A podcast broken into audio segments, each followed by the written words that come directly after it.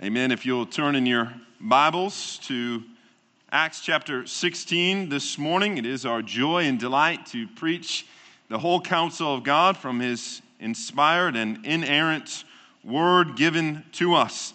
And God's word to you this day comes from Acts chapter 16, beginning in verse 11. So, setting sail from Troas, we made a direct voyage to Samothrace, and the following day to Neapolis, and from there to Philippi, which is a leading city of the district of Macedonia and a Roman colony. We remained in this city some days, and on the Sabbath day we went outside the gate to the riverside, where we supposed there was a place of prayer. And we sat down and spoke to the women who had come together. One who heard us was a woman named Lydia from the city of Thyatira, a seller of purple goods, who was a worshiper of God the Lord opened her heart to pay attention to what was said by Paul. And after she was baptized in her household as well, she urged us, saying, If you have judged me to be faithful to the Lord, come to my house and stay. And she prevailed upon us. As we were going to the place of worship, we were met by a slave girl who had a spirit of div- divination and brought her owners much gain by fortune telling. She followed Paul and us crying out, These men are servants of the Most High God who proclaim to you the way of salvation. And this she kept doing for many days. Paul, having become greatly annoyed, turned and said to the Spirit, Command you in the name of Jesus Christ to come out of her. And it came out that very hour. But when their owners saw that their hope of gain was gone, they seized Paul and Silas and dragged them into the marketplace before the rulers. When they had brought them to the magistrate, they said, These men are Jews they're disturbing our city. They advocate customs that are not lawful for us as Romans to accept or to practice. The crowd joined in attacking them. The magistrates tore the garments off them, gave orders to beat them with rods. And when they had inflicted many blows upon them, they threw them into prison, ordering the jailer to keep them safely. Having received this order, he put them into the inner prison and fastened their feet in stocks. About midnight, Paul and Silas were praying and singing hymns to God, and the prisoners were listening to them. Suddenly, there was a great earthquake, so that the foundation of the prison were being shaken. And immediately, all the doors were opened, and everyone's bonds were unfastened. When the jailer woke and saw that the prison doors were opened, he drew his sword and was about to kill himself, supposing that the prisoners had escaped. Paul cried with a loud voice, Do not harm yourself, for we are all here. And the jailer called for lights, rushed in, trembling with fear. He fell down before Paul and Silas. Then he brought them out and said, Sirs, what must I do to be saved? And they said, Believe in the Lord Jesus Christ, and you will be saved, you and your household. And they spoke the words of the Lord to him and to all who were in his house. And he took them the same hour of the night and washed their wounds, and he was baptized at once, he and all his family. Then he brought them up into his house set food before them, and he rejoiced along with the entire household that he had believed in God. But when it was day, the magistrate sent the police, saying, Let these men go. And the jailer reported these words to Paul, saying, The magistrates have sent to let you go. Therefore, come out now and go in peace. Paul said to him, They have beaten us publicly, uncondemned, men who are Roman citizens, and have thrown us into prison. And do they now throw us out secretly? No, let them come themselves and take us out. The police reported these words to the magistrates, and they were afraid when they heard that they were Roman citizens. So they came and apologized to them. They took them out and asked them to leave the city. So they went out of the prison and visited Lydia. When they had seen the brothers, they encouraged them and departed. Thus far, the reading of God's holy word. You may be seated. There was a revival in our country that took place in the 1700s that was unprecedented and has never been duplicated. And it was the Great Awakening. Many, many souls were converted unto Christ, so much so that the culture was radically changed in and throughout these communities where it took place. And Jonathan Edwards, who preaching and teaching the Lord used mightily during this time, wrote an essay called The Surprising work of God. It was a defense of what was taking place in his very community and in his church and even farther beyond. It was a defense much like that of Peter on the day of Pentecost to kind of explain what was happening, this mighty work of God, this mighty work of the Holy Spirit. And indeed, it was a surprising work of God. As I think of Acts chapter 16, there is probably no more appropriate title than that the surprising work of God in Philippi. As Luke lays out before us three conversions, three conversions of three very different and unique people.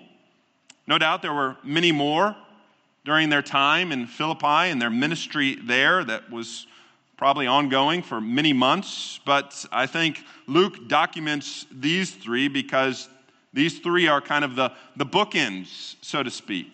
One happening at the, the beginning of their ministry, and then these two that happened at the very end. On the front end, you have the conversion of Lydia, who was seemingly the, the first converts, not only in Philippi, but in Macedonia and therefore in Europe. And she quite literally opened the door to ministry for them. But then at the very end of their time there, they have this conversion of this demon possessed girl. And because of it, as we just read, they were arrested and had to leave the city, but not before the Philippian jailer was miraculously converted. And so we have three surprising works of God that indeed highlights their ministry. And it highlights not only the ministry in Philippi, not even the ministry of the Apostle Paul or the apostles as a whole, but the ministry of the Lord Jesus Christ, the ministry of the work of the Holy Spirit. And I tell you what, the same work is being done this very day. And what the Holy Spirit is doing is no less miraculous, and it is no less surprising than it was then. And so I want us to see this morning three types of conversions.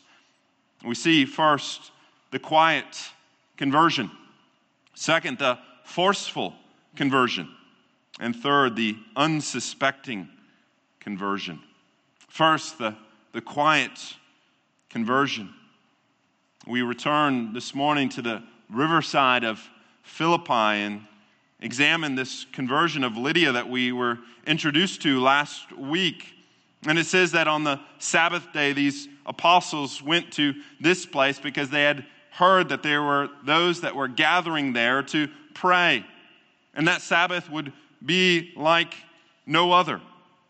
And the very reason why the apostles were there, if you remember from last week, was because the Lord gave the apostle Paul a vision a vision of a Macedonian man saying, Come over and help us. If you remember, the Lord had shut many doors, had put roadblocks in their way, and they were calling upon the Lord to ask them where they needed to go. And it was through this vision that they determined that the Lord was calling them to Macedonia. And so they went. This band of brothers went to Macedonia. Paul, Silas, Timothy, who had joined the group, as we saw last week, and now as well as uh, Luke.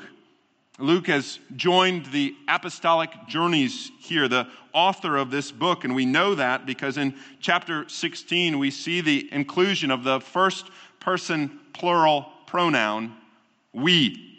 We see it in verse 11. We set sail to Macedonia. You see it in verse 16. We went to this place of prayer.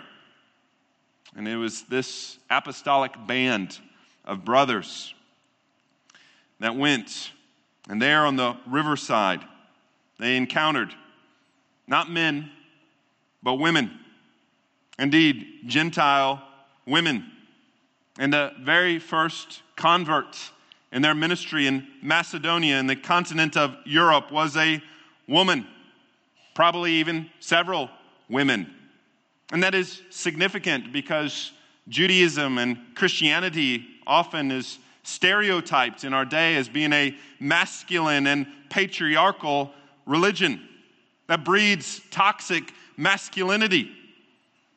Well, anybody that believes that has never read the ministry of the Lord Jesus Christ, nor has read the ministry of the apostles, because women are highlighted as key members of the ministry throughout. And that is significant because in this day and age, in the day of Jesus, the day of the apostles, women were considered very much less than men. But we do not see that attitude in Christ, do we? We do not see that attitude with the apostles or in Christianity as a whole. And I think we see that as Luke writes of this conversion, that this wasn't a trivial matter. This wasn't just a, a nobody in his mind, of, of no great significance. No, Luke wants to make it known that this was very much a, a work of God. But it's also a, a proclamation, as we saw last week, of the wonderful contribution that this particular woman made not only in Philippi, but on the continent of Europe.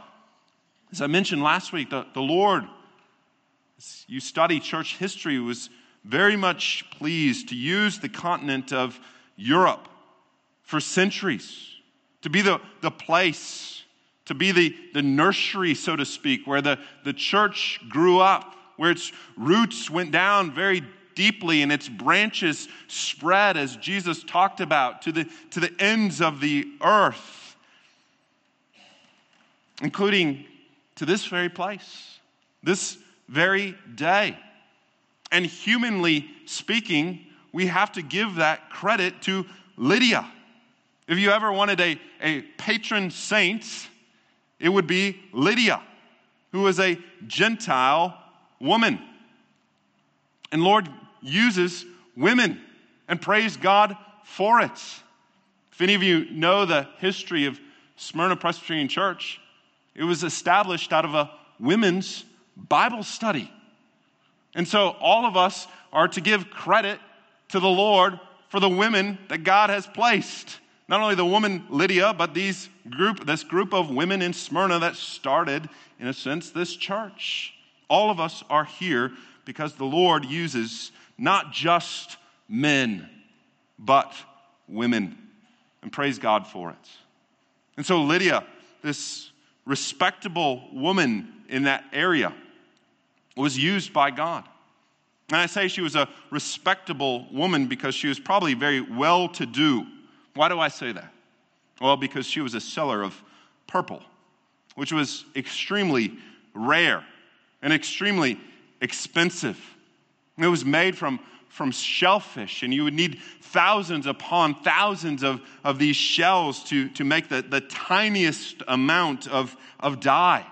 That's why purple is the color of royalty, because only the, the rich and the, the famous could afford it. But what do we see? In the life of Lydia, riches were not enough, were they? And they are never enough.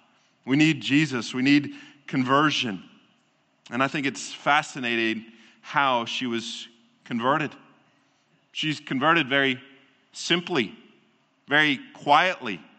As one commentator put it, some are awakened from death unto life, like waking from sleep with a kiss, like a gentle kiss on the cheek that would wake up your child. So, too, the conversion of Lydia was like a, a kiss. It was softly, it was gently. We just read simply that the, the Lord opened her heart. And because the Lord opened her heart, she was able to pay attention. She was able to hear. She was able to listen. She was able to understand. And as a result, she placed her faith in the, the Lord Jesus Christ. It wasn't this, this radical Damascus Road conversion where Paul saw this miraculous vision with all of this light. No, it says the very simply that the Lord opened her heart. It was something that was unseen. And through it, through the preaching and uh, teaching of God's word, she came to understand of the Lord Jesus Christ. It's the same type of conversion that many of you have experienced. You cannot name a, a time or a, a place, but you know that your heart was warm to the things of God. It was a continual growth in God's grace. It's the conversion that we pray for for all of our children, is it not? That they would be like Timothy's. When the Apostle Paul says, From your youth you have known the scriptures.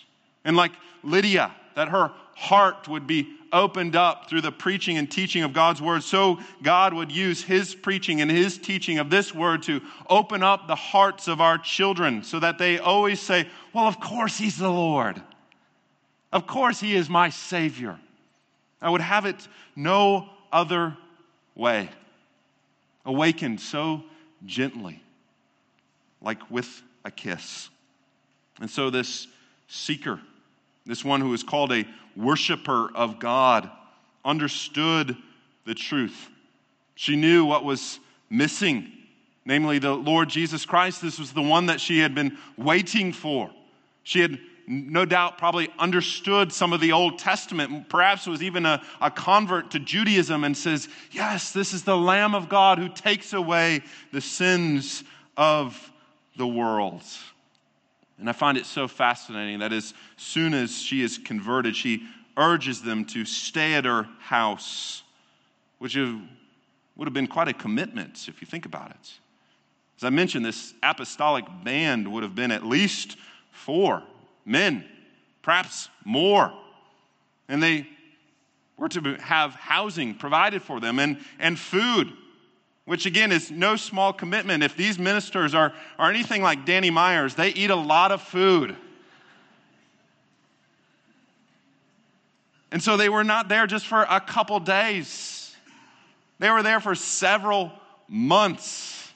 If you've ever had house guests, you know after a couple days, you're thinking, whew, this is a lot.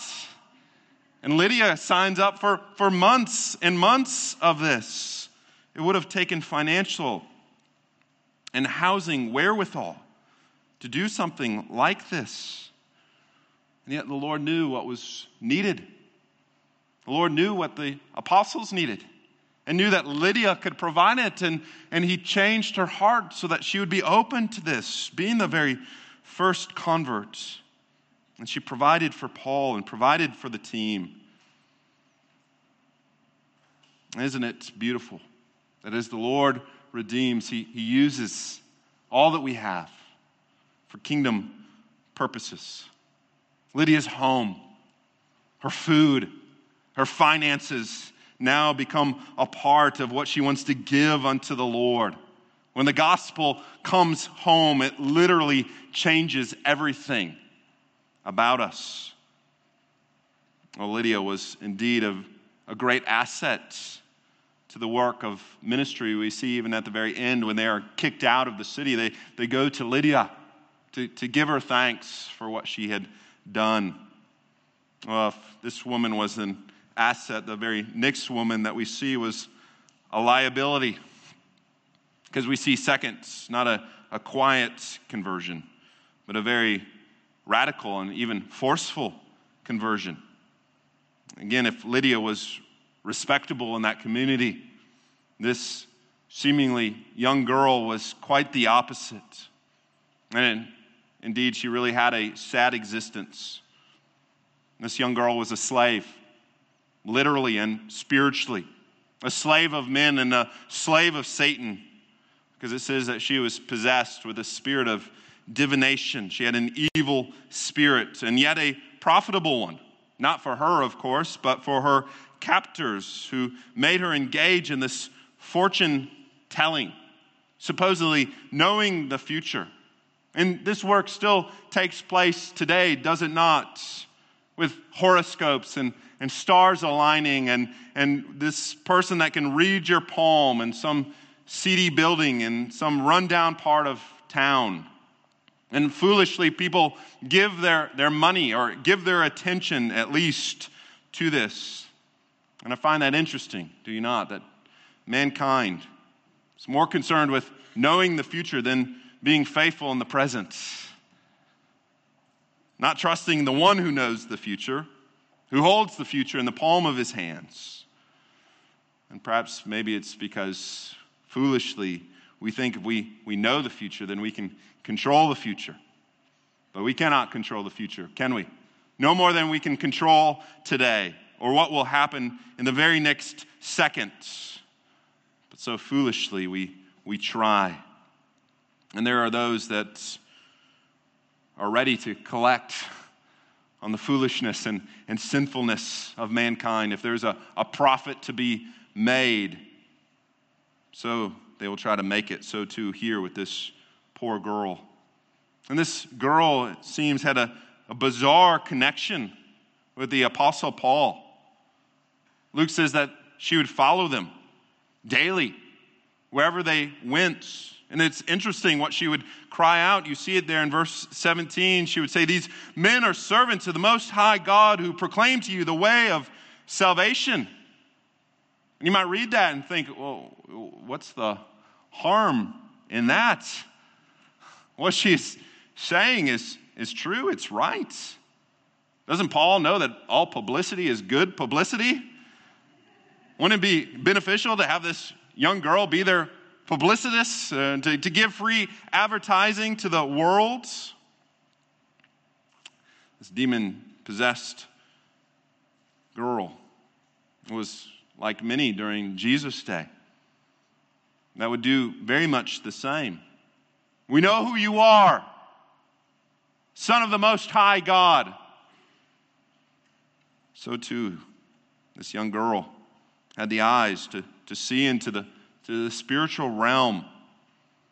And it's interesting that it demonstrates that even demons know the truth. That's why knowing the truth is not sufficient, is it? James chapter 2 says, You believe that there's one God, good.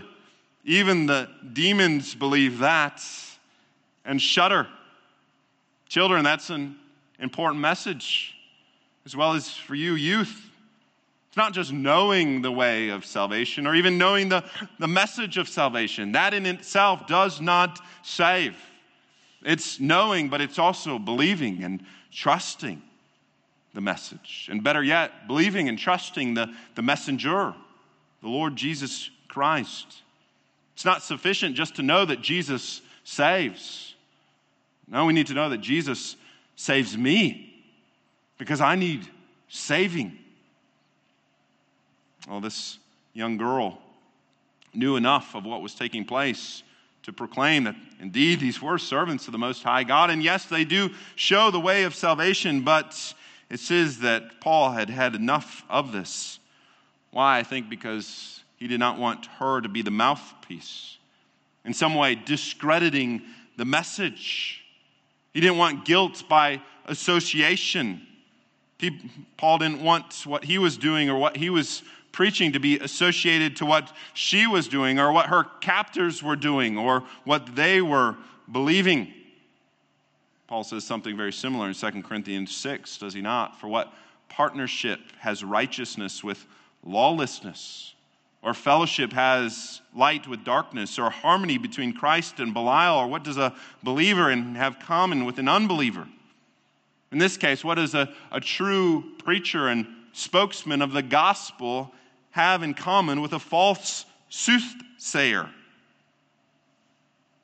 But yet, isn't it interesting? I love this. It says in verse 18 Paul, having become greatly annoyed, as one who gets annoyed often, I appreciate the honesty of Luke, of the Apostle Paul here, that he had kind of had enough.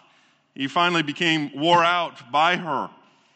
And so, what takes place is what I like to call evangelism by irritation. if you've ever been annoyed by a neighbor or a coworker, maybe you should try this. Why don't you try evangelizing them? Instead of telling them off, tell them about Jesus. Because if God so intervenes, you will have the very best of solutions to that irritation. And perhaps Paul didn't have the, the best motivations for wanting to see her converted, but the Lord can use even imperfect motivations for the glory of God. Because as he turns around and says, I command you in the name of Jesus Christ to come out, it says, and it came out that very hour that she was delivered. She was freed, not by the Apostle Paul, but by Christ Jesus. She is freed from her spiritual bondage and her darkness, that she undergoes this radical deliverance and healing. And that is exactly what takes place whenever there's a conversion. Perhaps not as radically as this, not as forcefully as this, but we need to be reminded that all of us were once under the sway of the evil one. That our eyes were blinded, that our hearts were hardened, our ears were blocked, and yet the Lord plucked us out of the snare and pit because we were dead. Dead in our sins, dead in our transgressions, and Christ, through the power of His Holy Spirit, through the power of His Word, makes us alive. And this girl was made alive. She was given true freedom, the same freedom that we now have in Christ Jesus our Lord. That we are free not only from the penalty of death, but we are free from the power of death. We are no longer under its bondage.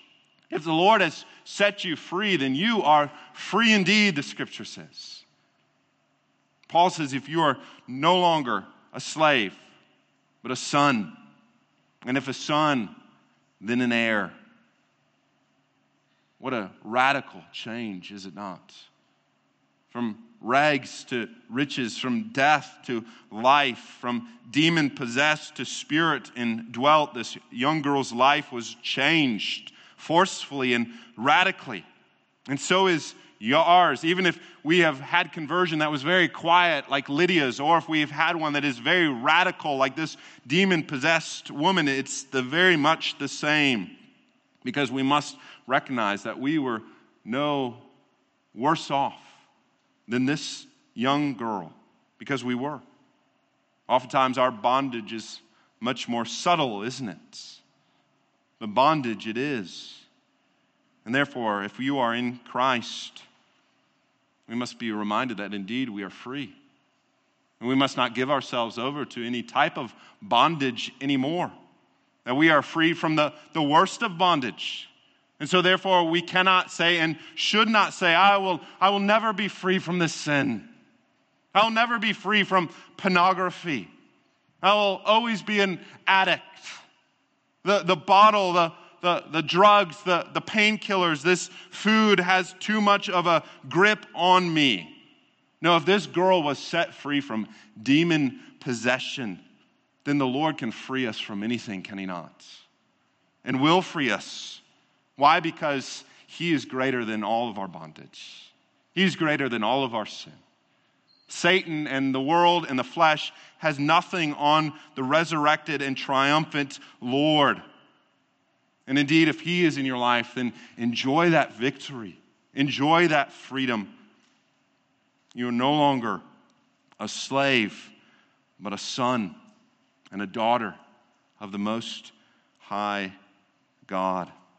And so we see a very radical conversion, do we not? And how do we know it was so radical? Well, because her, her pimps, let's call them what they are, her pimps saw a marked change in her. And what do creeps do that prey upon the weakness and vulnerability of others when they see their control broken and their ill gotten profit destroyed? They tend to get pretty upset. Just like the, the Pharisees and the Sadducees did with Jesus. They saw that they were losing control over the people. That's what made them angry. Not about his teaching, not about what he was saying, because they could never overturn what he was saying, because what he was saying was true. They were threatened by him. And so too here. These men grab Paul and Silas. And why those two? Probably because they were the ones that were Jewish. They probably would have been Jewish in their garb. They were the ones that looked like foreigners. What do they say? They say, Look what these foreigners are doing. And then they trump up some charges uh, against them disturbers of the peace. They're advocating customs that are not lawful for Romans. It's, again, laughable, as I said, because I didn't know that there was much that was unlawful in the Roman world. It's kind of like today anything goes except for morality or saying something is right or something is wrong. No, we can't have any of that. Why? Because if we have any of that, well, that might make me feel bad. I might have shame over what I'm doing. Now, these men aren't disturbers of the peace, they were the disturbers of their unrighteousness. And so these city magistrates, without investigation or questioning, go along with the crowds and they have Paul and Silas stripped and beaten with rods. Don't think pool noodles here. No, think curtain rods. This is no small punishment. They're severely beaten within inches of their lives and thrown into prison. Why? Because they, they set a young girl free. We must not think that there is no cost for ministry. No, there is a great cost. And we must be willing to give it, even giving of our own lives, giving flesh and blood for the sake of the gospel. And yet, what do we see? Well, the Lord uses even this injustice for his own glory and for his own purpose. Because, third, we see an unsuspecting conversion. What is it that we see Paul and Silas doing after they've been beaten and thrown into prison? Well, they're not crying foul. They're not crying about the injustice. They're not wanting their free phone call or asking for proper legal representation. No, they are singing. They're praying and singing hymns. When? At midnight. Doesn't it demonstrate that the believer is always truly free, even if in prison? And the unbeliever is in prison, though he be free. And what a witness it was, no doubt, as they were praying and singing. And isn't that true of all of us? That that is when we have an opportunity for our greatest witness. It's not when everything is going well, is it? In fact, it's when it's quite the opposite. It's when your world is falling apart. That's when people wonder what your faith is really made of. If you'll really believe then. It's like what Satan said to the Lord about Job. Does he, he worship you for nothing? No, it's because you've rewarded him. Take away the rewards and he'll curse you to his, your face. What was discovered of Job's faith is the same that was discovered of Paul and Silas. No, they, they did worship the Lord for nothing. Indeed, when they got nothing out of it, in fact, when everything was stripped away, they still worshiped. That is the witness. That is the witness that the world needs, does it not? And these men, beaten and bloodied and imprisoned, continued to, to worship. We think it's hard to worship if it's raining outside. These men continued to worship God, even despite their circumstances. And notice what it says that the, the prisoners were listening. I bet they were. And no doubt just them, the Philippian jailer was as well. He must have thought, I've never seen men like this, prisoners like this before. Well, little did he know he would encounter them in a much greater way. Because it says at the midnight hour there was an earthquake. Like when the law was given at Sinai, when, when Christ was crucified, there was an earthquake. It was a sign of God's presence, the, the work of God taking place. And this earthquake did something miraculous. It, it opened the jail doors. And not only that, but it unfastened the, the bonds that was upon their feet. And awakening the, the jailer knew he was in deep trouble. Seeing the prison doors opened, knowing that such a dereliction of duty deserved only one thing, which was death, he was about ready to, to take his very own life. Because better he do it than by the hands of another. But in that moment, he heard a voice, a familiar voice, a voice that he had heard praying and singing earlier, the voice of the Apostle Paul, saying, Do not harm yourself, but come in, for we are all here. What a miracle of God. I think if the prison doors miraculously opened on the county prison, I don't think there would be many still in prison, would there? They would all be gone. They would be running as fast as they could, but not here. The jailer calls for lights. And isn't it interesting that the, the light was brought in? That is symbolic. It was, it was literally as well as spiritually brought in to that prison. a light to see. This man would see and understand miraculously what he needed the most, which was conversion, which was the Lord Jesus Christ. And in fear and trembling falling before them, he calls upon them. He says, Sirs, what must I do to be saved? What a glorious question. And indeed, the Apostle Paul gives one of the greatest answers that we could ever give, one of the greatest verses in all of Scripture. Believe in the Lord Jesus Christ, and you will be saved, you and your household. It's the promise of the covenant, isn't it? It's the promise of the gospel. It's the promise of the Lord Jesus Christ. And in that very moment, salvation came to him and to his house. It says that he spoke the word of the Lord. The apostles spoke the word of the Lord to them, verse 32. And he was so overwhelmed by what he took place that he goes and, and gets his, his wife up. He, he goes and awakens Miss Philippian jailer and, and, and Johnny and Susie and, and Sally so that they too can hear of this glorious message. My, my son this last week said, Dad, who's this Johnny and Sally that you keep talking about in your sermons? Uh, at least he's listening. Uh, so, they wake him up. They wake up the entire family Johnny, Susie, Sally, Miss Philippian jailer, and says, You must come. You must hear this. it says that they were taken into his home. He cleans up their wounds as they continue to teach them. And this jailer, this unsuspecting jailer, this man that was just doing his job, experienced salvation that very night. There's so many things that we could say here, but let me just say a few points of application as we close up. Don't we see throughout this chapter not only the, the radical conversion, which we no doubt must not miss, but do we not see that the Lord uses means? That the Lord uses something very practical. He uses hospitality. Have you noticed that throughout this chapter? Uh, Lydia, as I mentioned, took these men into her home and, and housed them. As I, I mentioned, for months, this Philippian jailer, as he understands the gospel, invites them into his house and takes care of them and provides for them for a time. These are just baby Christians, but they understood the importance of hospitality and being used by God. We need to, to be reminded of that.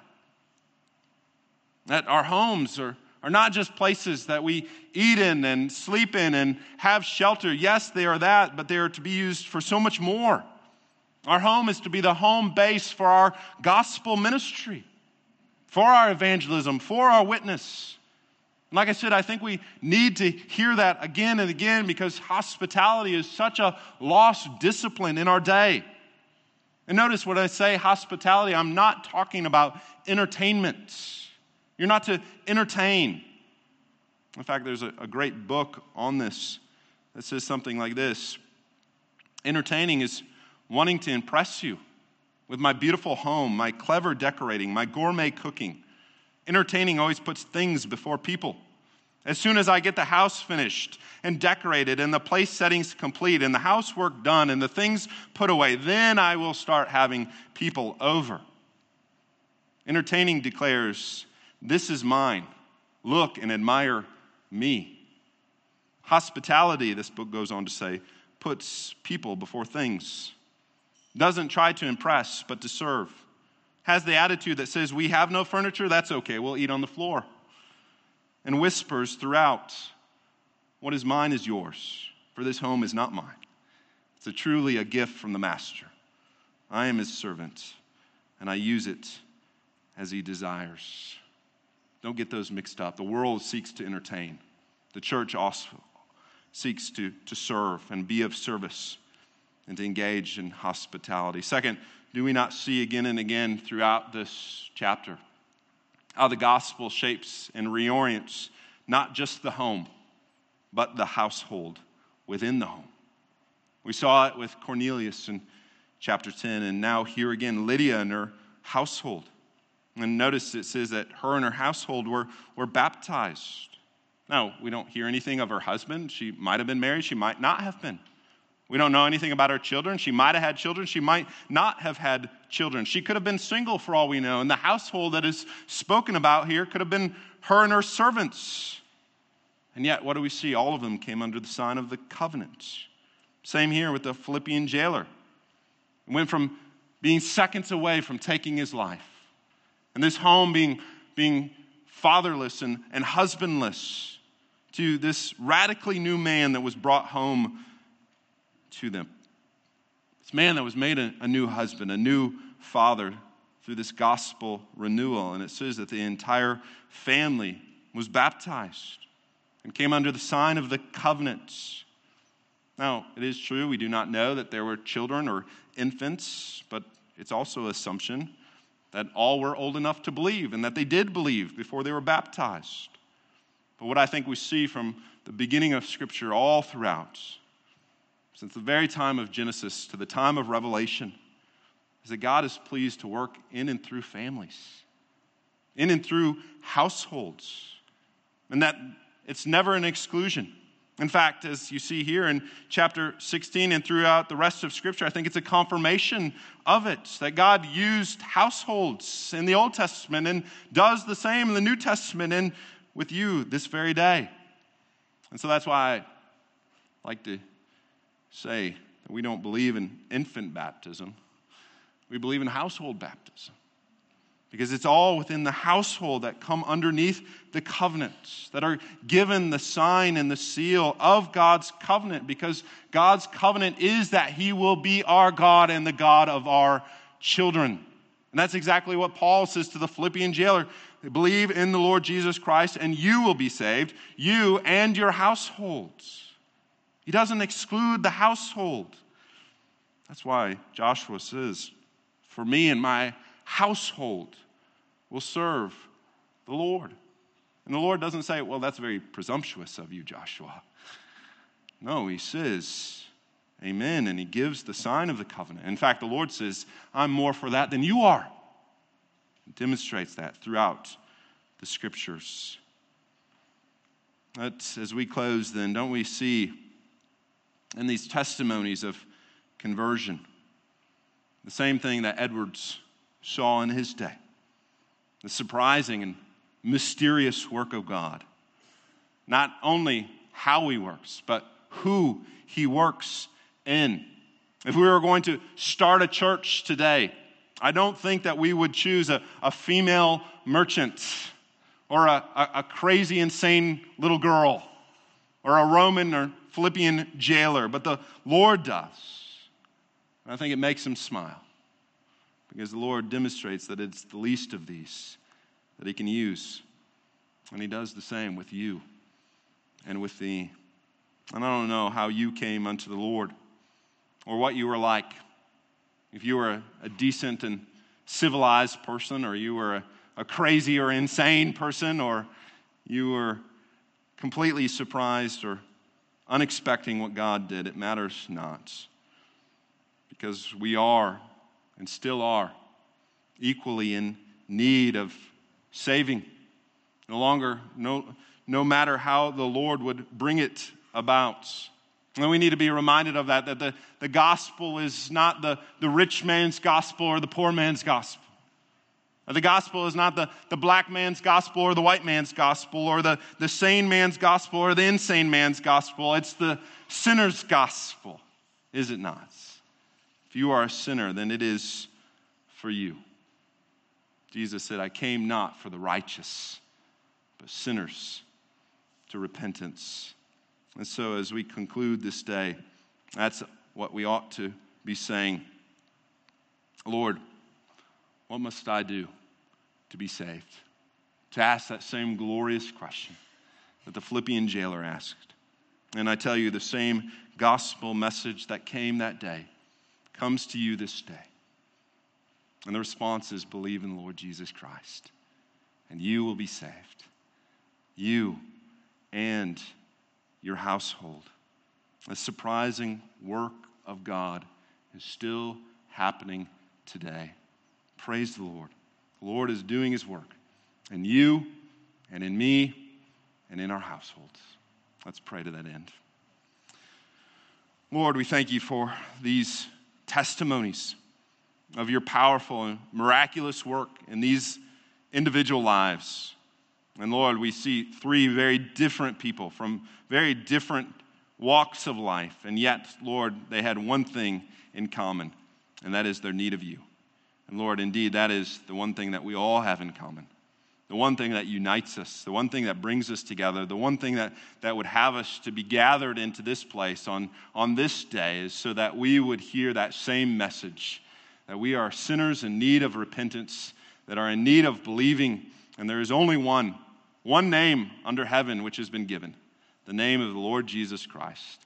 And so it is that name that we confess, and it is our joy to do so until we would see him face to face. Lord, would you give us, by your power and the work of your Holy Spirit, the faith to continually believe in Christ and Christ alone? Lord, would you help us in this? We pray it in Christ's name. Amen.